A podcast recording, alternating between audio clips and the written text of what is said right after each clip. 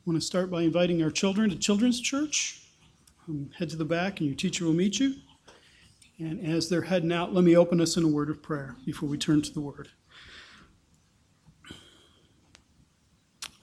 Lord, uh, we are grateful for your mercy to us, which we sang of so beautifully. Um, you are good to your people, and your mercy does endure forever.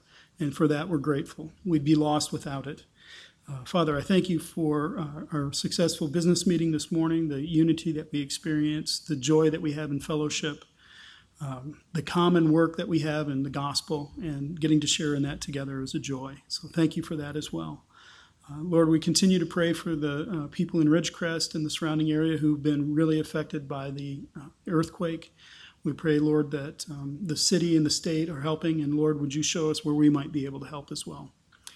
Now, uh, Holy Spirit, we ask you to come and be with us as we turn to your word. Would you show us what it is that you have to say through your servant Moses to us today? And we ask these things in Christ's name. Amen. so, we finished Acts. Um, I kind of somebody asked me, "Does it feel weird starting a new book?" And I said, "I feel like I'm my friend has moved away or something. You know, I don't get to spend time with Luke anymore. So, uh, kind of missing that. We're, we're starting. Why are we starting Exodus? I was asking a, a question this past week of how do you pick what you're going to preach, and it really flummoxed me for a minute. I went, I, I don't know. you know, because they have a lectionary and, and you go through this verse at this point. You know, it's set throughout the year. And as I was thinking about it, it kind of reminded me why are we in Exodus? So remember, we did Genesis and we did it in four chunks. And at the end of, uh, in one of those chunks, between one of those chunks, we did Luke. And so when we finished uh, Genesis, I thought, you know, we've got to do Luke part two, right? We have to go and finish the story that Luke started, so we have to do Acts. So as we start drawing into the home stretch on Acts, I thought, you know, we've got to finish Genesis. We've got to do Genesis part two. And so that's why we pick up at Exodus, because what we did is we left the people in Egypt with a big question mark. Do they ever make it to the promised land? And so now we go to Exodus to get the rest of that story. So that's where we're going to go. Um, my game plan for this morning is we're going to do an introduction to the book. And so there's a lot of the little details that we'll go through and talk about, and then we'll take a look at that, that section that Steve read for us this morning. So before we even start, who wrote the book of Exodus? There's no name on it, doesn't say who it is. Um, traditionally, that's been accepted as Moses having written it because the first five books are called the books of Moses. Uh, the Jews accepted it as Moses writing, and Jesus himself even said it was Moses. Uh, Mark chapter 7, uh, Jesus says, For Moses said, Honor your mother and father, quoting uh, chapter 20, and whoever reviles his mother or father must surely die, quoting chapter 21. So he, he reads from the book of Exodus and he says, Moses said this. And likewise in Luke chapter 20, he says, But the dead are raised. Even Moses showed this in the passage about the bush. We'll see that in chapter 2, where he calls the Lord the God of Abraham, the God of Isaac, and the God of Jacob. So if Jesus said Moses wrote it, I'm unlikely to argue with that. Although I do have a quick story. Uh, when I was in seminary, I took a, a, a summer Hebrew class trying to get caught back up because I failed Hebrew once. So I took this summer class, and it was a visiting professor. He wasn't on staff. Um, and he had a really good approach to how to teach Hebrew. I kind of got it. He helped me get my hands around it. And as we're in, like, I think the last class and about to finish, we were talking, and he said, Well, we don't know if Moses ever existed. And me and another friend of mine went, Excuse me? and I said, But Jesus believed Moses existed. And he said, Well, Jesus was accommodating the people. The people believed Moses, and so Jesus spoke of Moses as if he really existed. And so he said, Well, why wouldn't he exist? He said, Well, we don't have any evidence outside the Bible that he ever existed or anything. And so me and my friend stood there, and I think we grilled him for about 40 minutes. And he was so mad. He was like, I don't understand why an evangelical seminary won't hire me. And I'm like, right there. That's why they won't hire you. you're, you're saying that Moses might not exist. What I wish I had said, it occurred to me while I was preparing this, is we know for a fact, we know beyond a doubt that Moses existed. Do you know how we know it? Because he stood there next to Elijah at the transfiguration. So did, did everybody have a delusion that this Moses guy was standing there? No, we know Moses existed, even though there's no extra biblical evidence. We'll come back to that in a little bit. And Moses wrote this. Now, the, another reason that people get a little twitchy about Moses writing it is because there's places where he speaks of himself in the second person. And so, how do we explain that? Well, um, Tim often speaks of himself in the second person. People do that sometimes. Another idea is it could be like in the book of Deuteronomy, it records Moses' death. Did Moses write that? Highly unlikely. Um, a later editor, maybe Joshua, picked up the pen and wrote. So it's possible that the, the text that we have in Exodus is inspired, written by Moses, and there might have been some editing after Moses' death or, or somewhere along the line. And so they may speak of Moses in the second person, or maybe Moses is just being humble at that point. We don't know. Um, so the author is pretty firm. I, I, don't think there's any reason to doubt Moses wrote this book. Um, this is that's going to be important when we try to figure out how does this fit with Genesis? How do they go together? Uh, so there's that. When was it written? Uh, remember when we did Acts, we could kind of nail that down. It looks like he, he wrote Acts around 60, 62, 65, somewhere in that range. I've got to tell you, this is going to be a little bit more tedious to figure out when Exodus was written. And so um, we're going to do a little math. Uh, the engineers just perked up. Everybody else is, you know, like begging out. Um, if you get lost in the numbers, when it gets important, I'll call you back. So if you glaze over, if your eyes glaze over, don't worry, I'll, I'll signal when we're about to come back to the important stuff. So, um, how do we know when, when the book was written? Well, there's historical questions, there's other things. What really comes down to it for me is we have three biblical passages that are going to help us figure out when the Exodus occurred.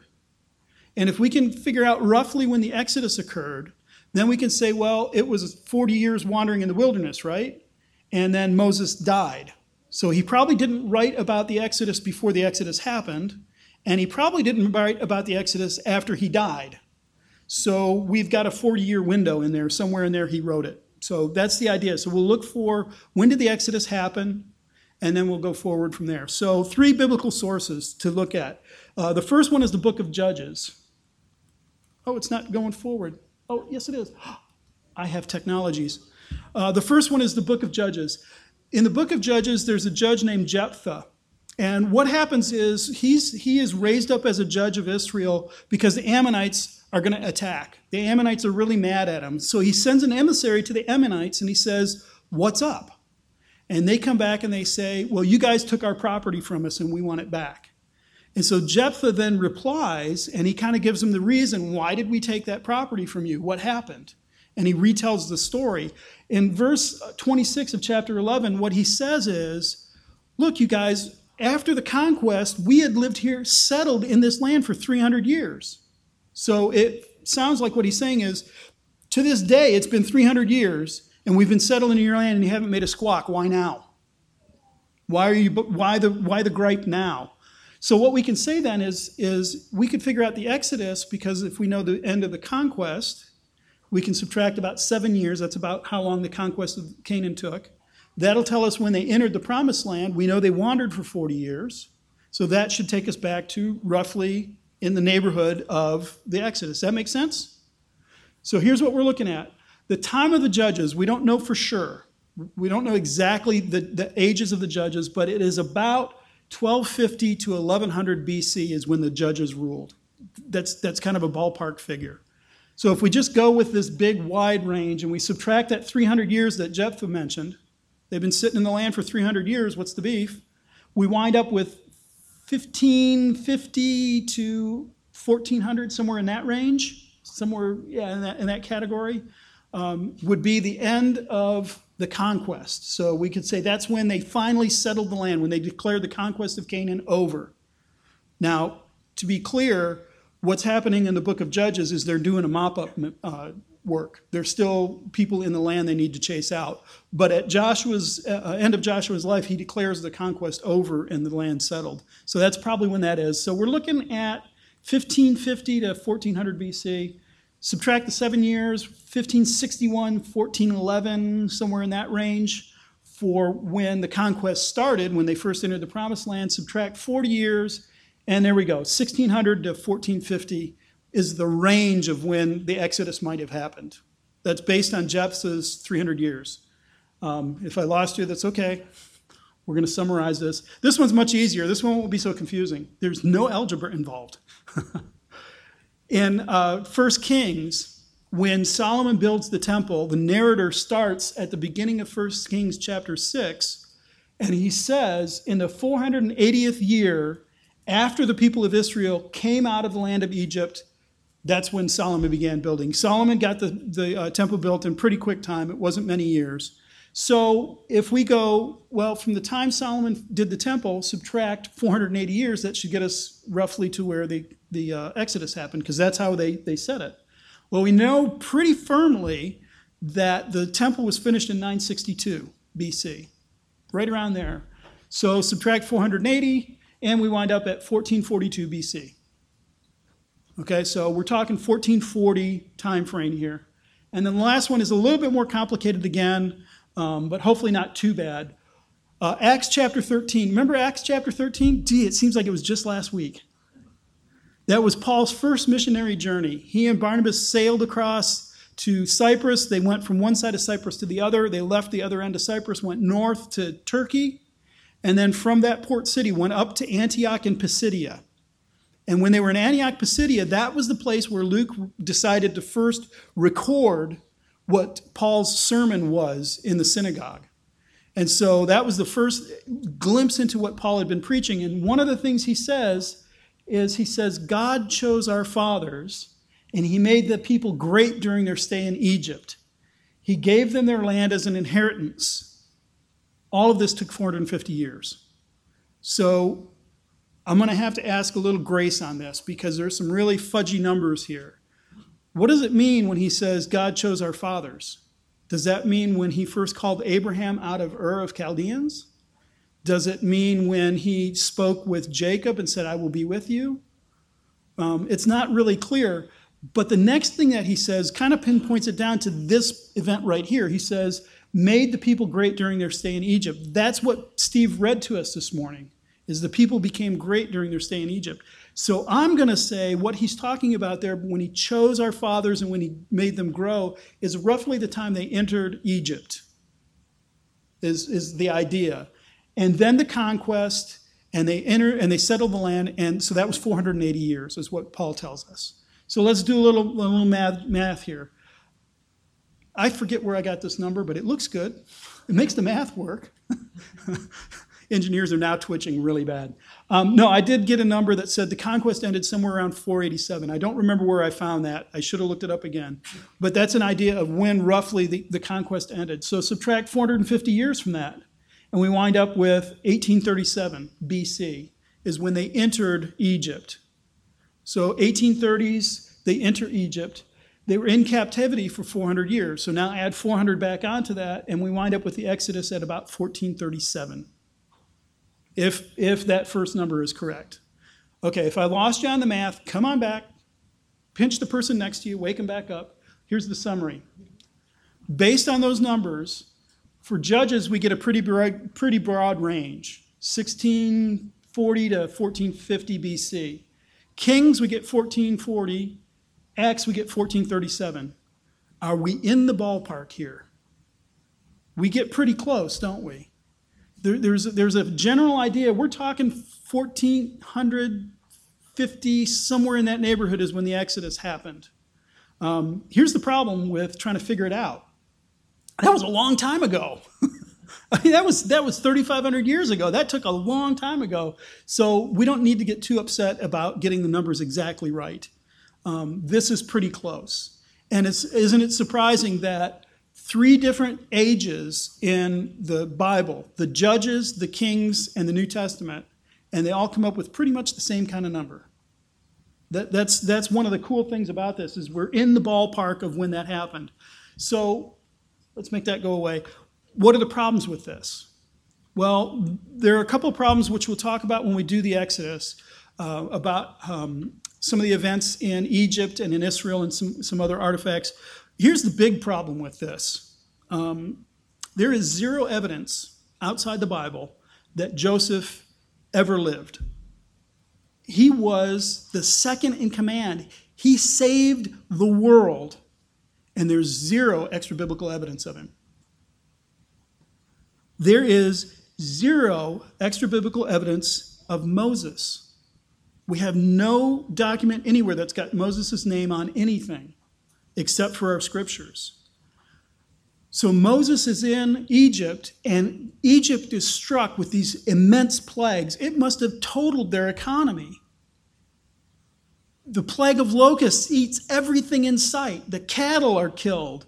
And worst of all, their firstborn die, and there's zero record of it anywhere. We have no extra biblical evidence of that. Something that cataclysmic to the biggest power in the, in the world at the time surely should have been recorded somewhere. We have zero record of the Exodus. A million slaves get up and walk out of the economic powerhouse of the world, and there's no record of it. It must have been devastating. There must have, it must have really upset the economy. There is zero record of the loss of any portion of Egypt's army. Because remember, when they passed through the Red Sea, Pharaoh said, Go get them, and God crashed the waves in, and a big chunk of their army got ruined. Chariots were expensive, they were the tanks of the day. And it's gone, and there's no record anywhere of any of it. So, this is my professor, my, my Hebrew professor. This is why he says, Well, we can't say that, that Moses ever existed, is because there's no record. Doesn't it seem improbable that somebody would have written that down? Well, the answer comes again from my alma mater. from Trinity. There's a, a, gentleman who teaches there, Dr. James Hoffmeier. I didn't take a class with him, but when I took Old Testament history class, the professor referred to Dr. Hoffmeier a number of times. He is a huge scholar on the Exodus. It is like his major focus. And so in 1998, he was interviewed for a Christianity Today article that asked, Did the Exodus even happen? And so, all of those, how could this not have been recorded somewhere questions, here's how he answers. He, he felt the, the importance too. He said it should have written, been written down. What he said, though, is where was it written down is the important question. And so, here's what he says I don't know of any surviving papyrus documents from the Egypt's delta. It's too wet. Papyrus is a reed like uh, plant and what they do is split it open, lay it out, flatten it out, and that's what they write on. Well, it's a plant. And so he, when he says it's too wet, the, the wet would decay a papyrus really quick. So he says, I don't know of any surviving papyrus documents from the Egypt's Delta. It's too wet. And papyrus is where most of the records were kept. The inscriptions that we see on statues and temple facades tend to be propagandistic. What we want you to know messages. And where papyrus records have survived, they tend to be from the desert areas. So we have very few of the day to day records of the 3,000 years of Egyptian history.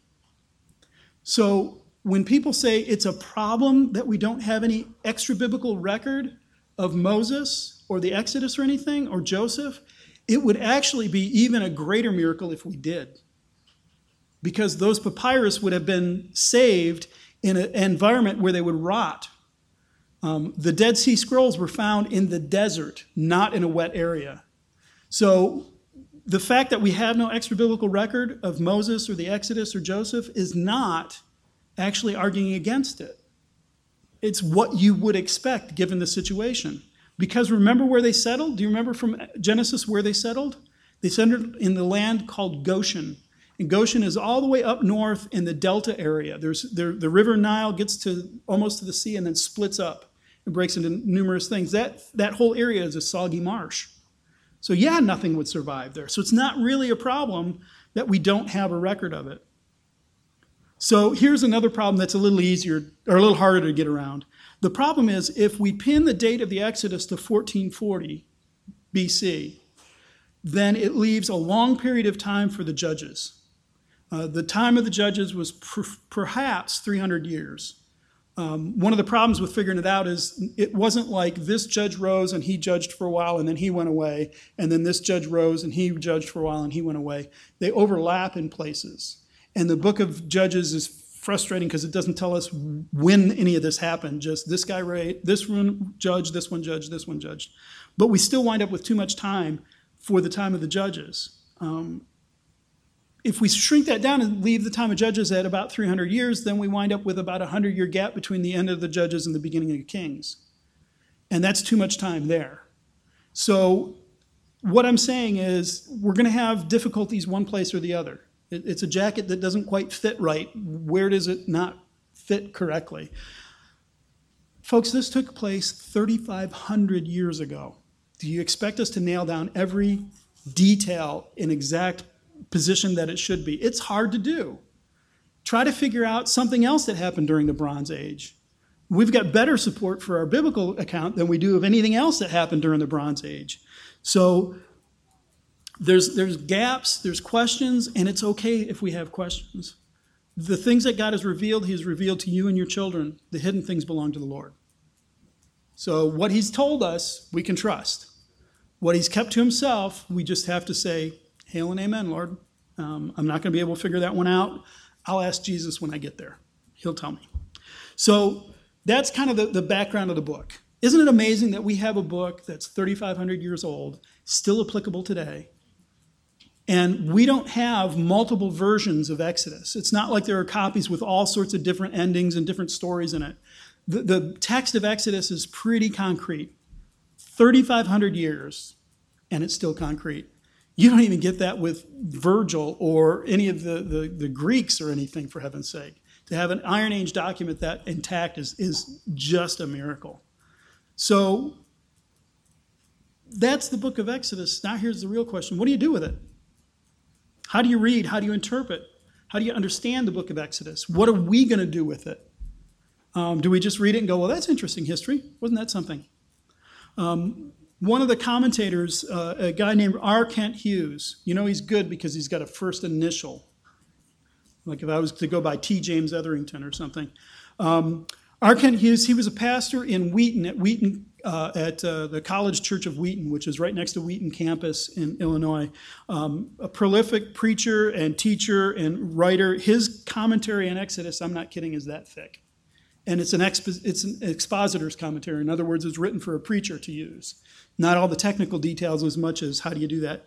Hughes asked that question how do we interpret the book of Exodus? What do we do with this thing? And his answer was the proper way to study Exodus is to pay constant attention to what the book is showing and telling us about the character of God. Exodus is an exercise in theology, which is simply the study of God. So I think that's a fair way to do it. I think that's a fair approach, but I'm going to tweak it just a little bit because I'm a preacher and I can't ever go with what somebody else had to say.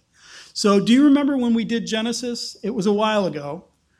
When we looked at the book of Genesis, I said this is roughly how it breaks up. It breaks up into four nice chunks. The first part, creation, fall, flood, Babel, I call it primordial history.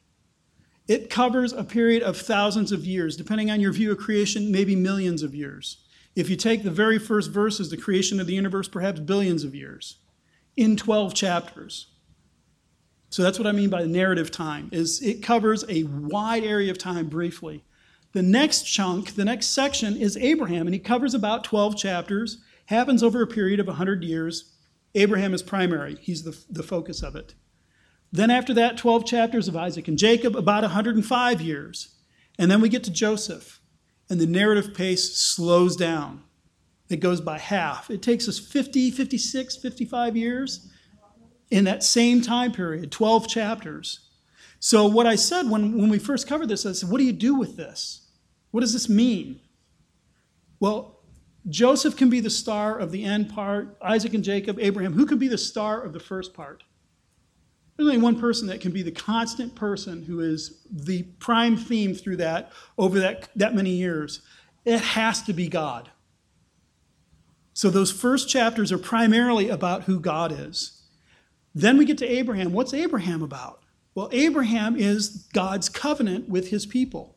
God covenants with Abraham and says, I will be your God and you will be my people and he makes him some tremendous promises. Well, at the end of that, Abraham dies, and then we're left with the question now what? And so we get Isaac and Jacob. Why two people in this chunk? Isaac gets really short shift. He, gets a couple of chapters and he's gone, and the rest of the time is Jacob. What, what Moses is answering in that is can the covenant be transmitted successfully? Can the covenant carry on when Abraham's gone? And so it, it's transmitted to Isaac, yes, it can be transmitted. When it gets to Jacob, that's when the real challenge comes. Because Jacob is a wheeler dealer. He's going to try to finagle everything. He's going to be as, as wiggly as possible, and yet God remains faithful to him. Jacob doesn't even die in 37. And suddenly the, the focus shifts to one of his sons, Joseph. So, why Joseph? Well, Joseph goes into Egypt and he becomes the second in charge of all of Egypt, and he saves the world, is how he says it, because he planned for a famine. So, the, the way I put Genesis together, as I said, Genesis is about two things who your God is and who you are as his people. That's the two points of Genesis. So, who God is, we learn in the, the creation account, is he is the God over everything. He created it all. So, when they get to Canaan, and there's a God of the hills, and a God of the clouds, and a God of the sea, and Shemesh, the sun god, and all this other stuff, they've been told, Your God created all of that. He just said it and it happened. He didn't need a, another God to create any of that. Their gods wrestled and had fights and, and struggled with each other. Yahweh said, Let there be, and there was. He did it on purpose. He did it alone. He did it for his own glory. And it was all good. It was very good when he was finished. So that's the story you learn about who God is. Now you need to know who you are. Israel, you are not slaves. You didn't go into Egypt because somebody conquered you and drug you off as, as the property of, a, of a, a successful raid. Because of Joseph, you went into Egypt as celebrated guests. Your father Jacob blessed Pharaoh, and Pharaoh accepted it. Pharaoh said, Live anywhere you want, take the best of the land. That's who you are. And my theory, which I cannot defend adequately, is that Moses wrote this after the golden calf, which we'll cover in, in Exodus. And the reason is because going up to the golden calf, they're saying, oh, well, we had it better in Egypt. You know, at least we had leeks and we could sit and, you know, it wasn't that bad being a slave. Well, let's go back. And then all of a sudden Moses has gone too long and they worship a calf. And they look at the calf and go, these are the gods that delivered you from Egypt.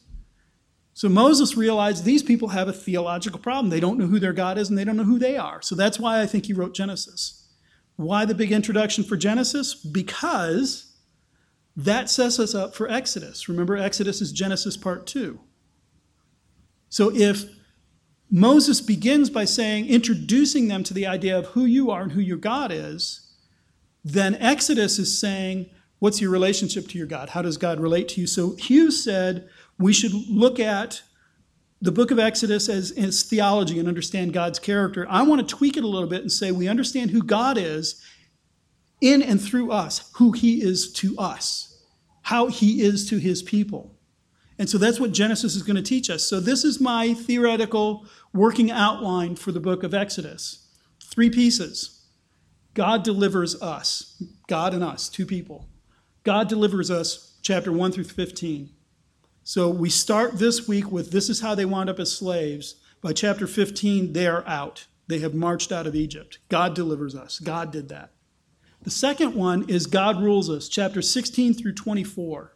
Now, dead center in the middle of that is chapter 20. Well, not dead center, but in the middle of that is chapter 20, which is the Ten Commandments, which is God speaking from Sinai. What flows after chapter 20 is law. There's a lot of laws in there.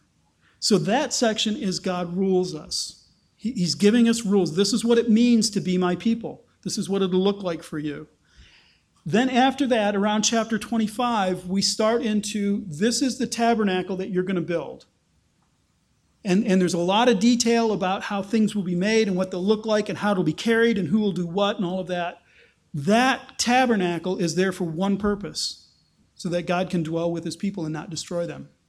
So that's, that's what I think we're learning about us, our relationship to God through the book of Exodus. God delivers us, God rules us, and God dwells with us. And I think that's tremendously good news. I think that's really good news um, for us to hear. Now, the, the other question is then how, let me make that go away, go away.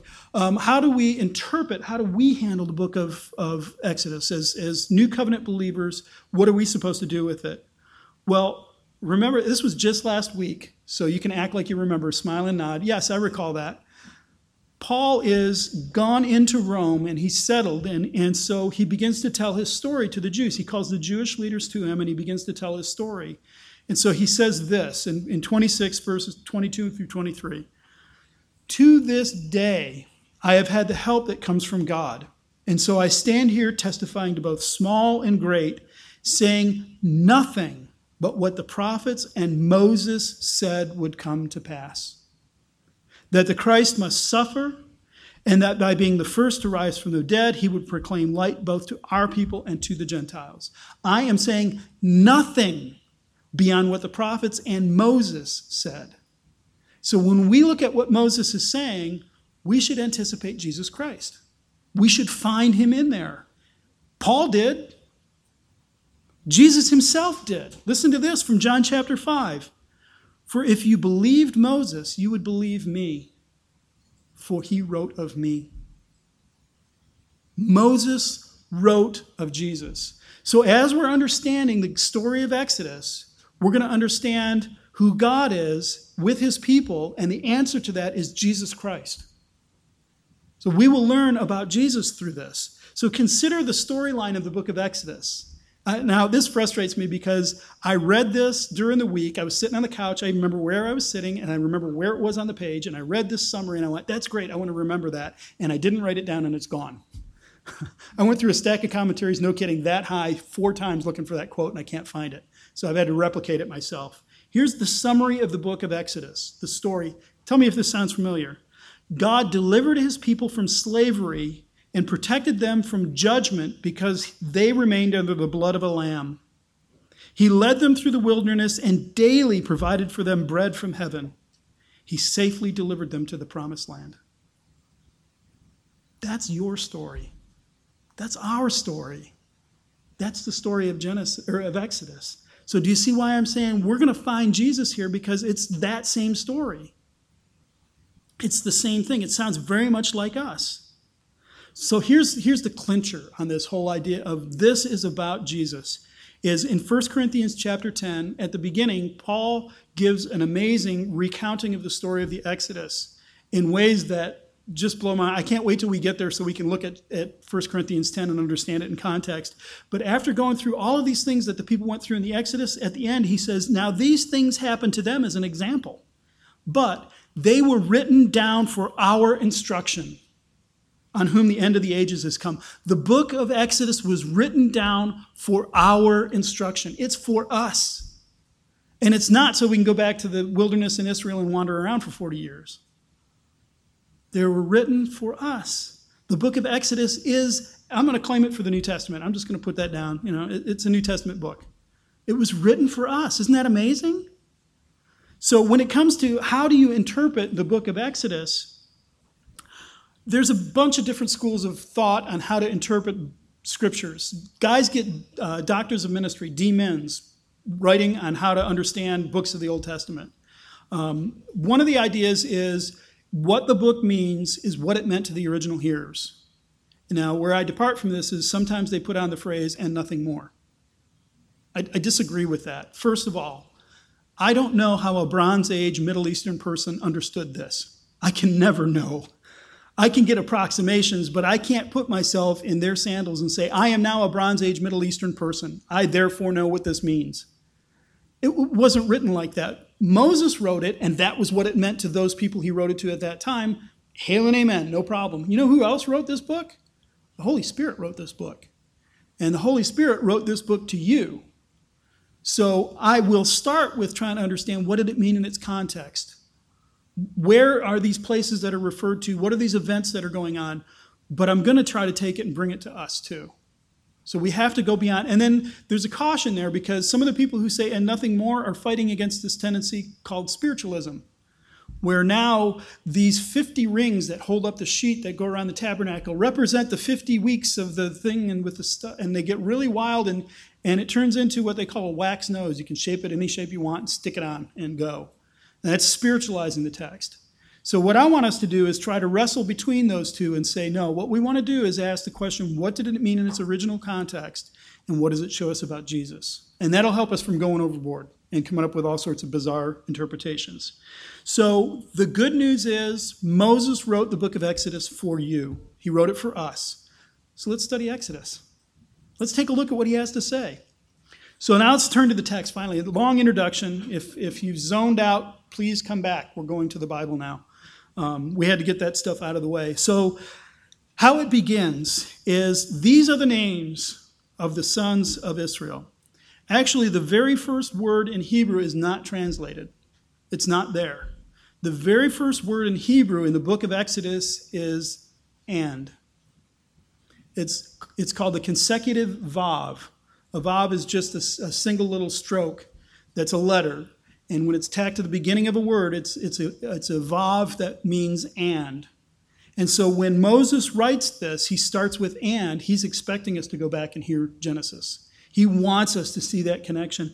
As a matter of fact, he goes on and he says, These are the names of those who came out. What he essentially does is repeat chapter 46, verses 8 through 26, and summarizes it. He gets the, the names of the tribes and he leaves the other stuff out. The words are very similar to what he says there. Moses is inviting us back into Genesis, he's drawing us back into Genesis. So that's why I said we have to understand what we understood from Genesis and bring it into Exodus. It's about God and his people again and who we are. So that's how it begins. He, he recounts this list of people who came in. All the descendants of Jacob um, were 70 persons. Joseph was already in Egypt. How did Joseph get into Egypt? Who is Joseph? We've got to go back to Genesis and look at that. Do you see the hooks that he's putting in there? He's drawing us back in there. But it says that everybody who came in was 70 people, including or not including Joseph's family, which was already there. So one of the questions was, well, in Numbers 1, it says that uh, two years after the Exodus, they took a census. So they're wandering around the wilderness for two years. They stop, they take a census, and the number of the people was 603,550 people. So one of the critical questions is you start with 70. How is it after 400 years you get 600,000? Well, um, numbers again, warning, going to do math. Um, 630,000 is possible in 430 years if you have a 2.15% um, growth rate. So if your population increases by simply 2.15%, in that many years you'll wind up with that many people. Um, does that sound impossible? Is, that a, is it an unrealistic number? Well, for example, in 1983, the annual growth rate of Papua New Guinea, of New Guinea, Indonesia, and Malaysia was 2.5%. So not the most advanced, you know, Western world kind of numbers, but still a reasonable number. So, so it is attainable. In uh, the same year, 1983, the growth rate of Central America um, it was 3.16, so a full percentage point more. So is it possible, just naturally speaking, leave out any supernatural anything, is it possible that a people could grow that rate? Yep, sure is. But what else does the Bible have to say to that? Well, according to Exodus chapter 6, when we get there, they had really long lifespans, um, around 130 years. So now you have people who are living 130 years, those numbers can grow. And beyond that, God did this. This was Abraham's promise. Descendants will become as numerous as the stars, and look what happened to them. So that number is not impossible, starting with 70 people. It's, it's, it's achievable. So that's why that last verse, or uh, verse, um, verse 7, Steve read it, and I, and, and I was just chomping at the bit to get to this. Look at verse 7 again. Look down and, and take a peek at it. Look at the words that he uses. They were fruitful. They increased greatly. They multiplied. They grew exceedingly strong. They filled the land. Couldn't one of those have answered the question? They grew exceedingly, period. Moses is saying, No, you don't understand. Our people exploded because God had blessed us. So God is, is pouring out his blessing on them even while they're in captivity, even while they're under taskmasters. He is making them fruitful. Children are a gift from the Lord. And so, why is it that these people would increase? Because God said so. Here, so, here's our first lesson about God He's not even mentioned. He won't get mentioned until much later, uh, chapter or verse 20, I think. He, he doesn't get brought up until verse 20. He hasn't made an appearance yet, but we know he's there. Our first lesson about God is that He's faithful to His covenant even when His people are in Egypt. He's not restricted by geography or time. The gods of Egypt are not more powerful than He is. That's what they needed to hear then. That's what we need to hear now. Our God is faithful even if we're in America. Our God is faithful even if we're in communist China. Our God is faithful even if we're in tyrannical North Korea. He's not restricted by geography or time, and he will fulfill his covenant promise to his people. That's the message that we're getting from this. Moses uses these terms were fruitful, increased greatly, multiplied. Those were terms from the beginning of the book of Genesis. Genesis chapter 1, 25 and 26. Go, be fruitful and multiply, fill the earth. That's exactly what they did. It's a repetition of the covenant promise to Abraham you will be as numerous as the stars. It's happening. Do you remember when we went through Abraham? I said he's got two kids. How are they going to be as numerous as the stars? At the right time, in the right place, God fulfilled his covenant promise. Your God is a covenant keeping God, and he can't be restricted by anything else. That was why it was so important for us to learn he created everything because he wanted to. There's no God that can compete with him, no, nothing that can stop him. When he decides to bless, blessing happens. That's how it's going to happen. So that's our first lesson about who God is. Now the next section begins to explain, well, that's how they were how they grew so big. How is it that they wind up as slaves? So imagine you're one of those Hebrews wandering in the wilderness and you, Moses has told you about this great story. You go, well, yeah, well, why were we slaves then? What happened there? He begins to explain. Now there arose a new king over Egypt who did not know Joseph. Um, there's some technical mumbo jumbo, and these people and that people. Um, there was a, a, a, Semitic group that had invaded Egypt, and one of the pharaohs was one of their people, and then eventually they were chased out, and maybe that's what happened as the old group left and the new group took over, and yeah, whatever. Here's the other thing that's really cool. They didn't know the story of, of Joseph even back then. They'd already lost the story of Joseph. This Pharaoh had no idea who he was. The records had already disintegrated or whatever happened to him. So it's not like we're left out in the field. We're there with Pharaoh. Pharaoh goes, Who's, who's Joseph? Never heard of him. So a king, new king arose over Egypt who did not know Joseph. And he said, Behold, the people of Israel are too many and too mighty for us. People of Israel, not the people of Jacob, not the people of Joseph, the people of Israel. Israel is God's covenant name with Jacob. Jacob wrestled with him and God renamed him, and that was a sign of his covenant. The people of Israel are too, number, too many for us. Come, let us deal shrewdly with them. They weren't slaves to begin with. We'll figure out a way to enslave them. We'll do something to put them under our power. So, this, this new king, who, by the way, if our timeline is correct, was probably Thutmose III is, is the theory. Um, there is some question about Ramses, which we'll bring up in a little bit, but it's probably Thutmose III. And by the way, Thutmose III did do some building. And um, so what he says is we'll deal shrewdly with them, we'll set taskmasters over them, and they will build for Pharaoh the cities of Pithom and Ramses. So it kind of fits. You know, history's lining up with us here, um, even if it doesn't in some other places. So that's exactly what happens is we're going to trip these folks. We will, we will make them become indebted to us, and then we'll turn them into slaves, and they can build all our stuff for us because we don't want to do it. We're, we're Egyptians. We don't do that stuff. So they oppress them, and as they oppress them, what Moses says is the more they multiplied and the more they spread abroad. The more they were oppressed, the more they multiplied. It's because God is with them, even in their oppression.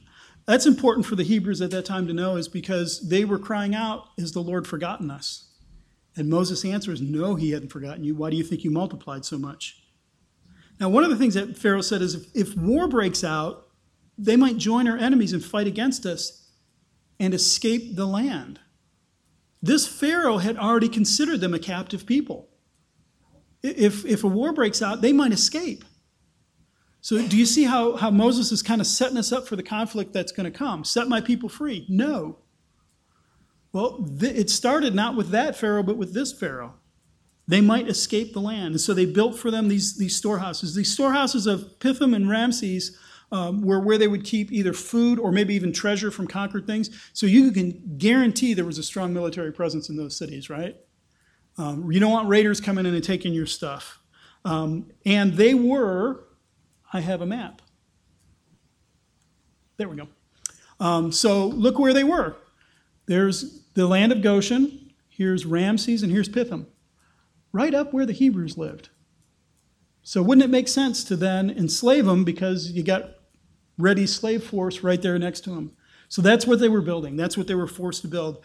Contrary to what you'll see in movies and stuff, they didn't build the pyramids.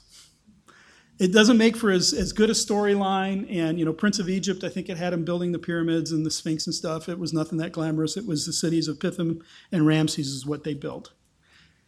So the more they were oppressed, the more they spread abroad. We're already getting a taste of what's coming. Pharaoh is terrified of them. They're getting to be too big, too many, too numerous. Pharaoh's afraid of them. And so he says, let's do this and that'll stop it. And God says, no, it won't. You already see this conflict in this early chapter. The conflict is beginning to brew between Yahweh and Pharaoh. And round one goes to Yahweh. God wins. They keep multiplying, they keep growing, they keep, they keep becoming more. So, actually, what this teaches us in the end is our first lesson about you. Remember, Israel, you weren't intended to be slaves. Pharaoh forgot God, or Pharaoh forgot that, but God didn't. He multiplied you greatly as he promised Abraham. That's you. You're not intended to be a slave. God never intended that. Something happened that enslaved you. God is now broken in to liberate you, to set you free, because of the promise to Abraham. Galatians 3 uh, 29. For if you are in Christ, you are heirs, uh, children of Abraham, heirs according to promise. If you're in Christ, we are entitled to the Abrahamic promise. So that's that's who you are, and don't forget who you are. Don't let Pharaoh tell you anything else. God's already round one or one round one run one run. He he beat him. so then next week we're going to see round two, and we'll see what happens. And it gets worse, by the way. So that's our introduction to the book of Exodus. I can't wait. I'm getting excited. The more I dig in, the more I think whatever book I'm preaching at the time is currently my favorite. it's the best book in the entire Bible. Um, and uh, I feel like Acts is beginning to fade a little bit. So uh, I'm looking forward to the rest of the story. And so that's where we're heading. Let's see what, uh, what the Lord has for us. Let's close in prayer. Lord, you are God over all. You are the God of the heavens and the earth. And that claim set you above every God that there was in the Middle East. Lord, you are the God of heavens and the earth. That sets you above every competing desire, every competing idol, every competing promise in this fallen and broken world.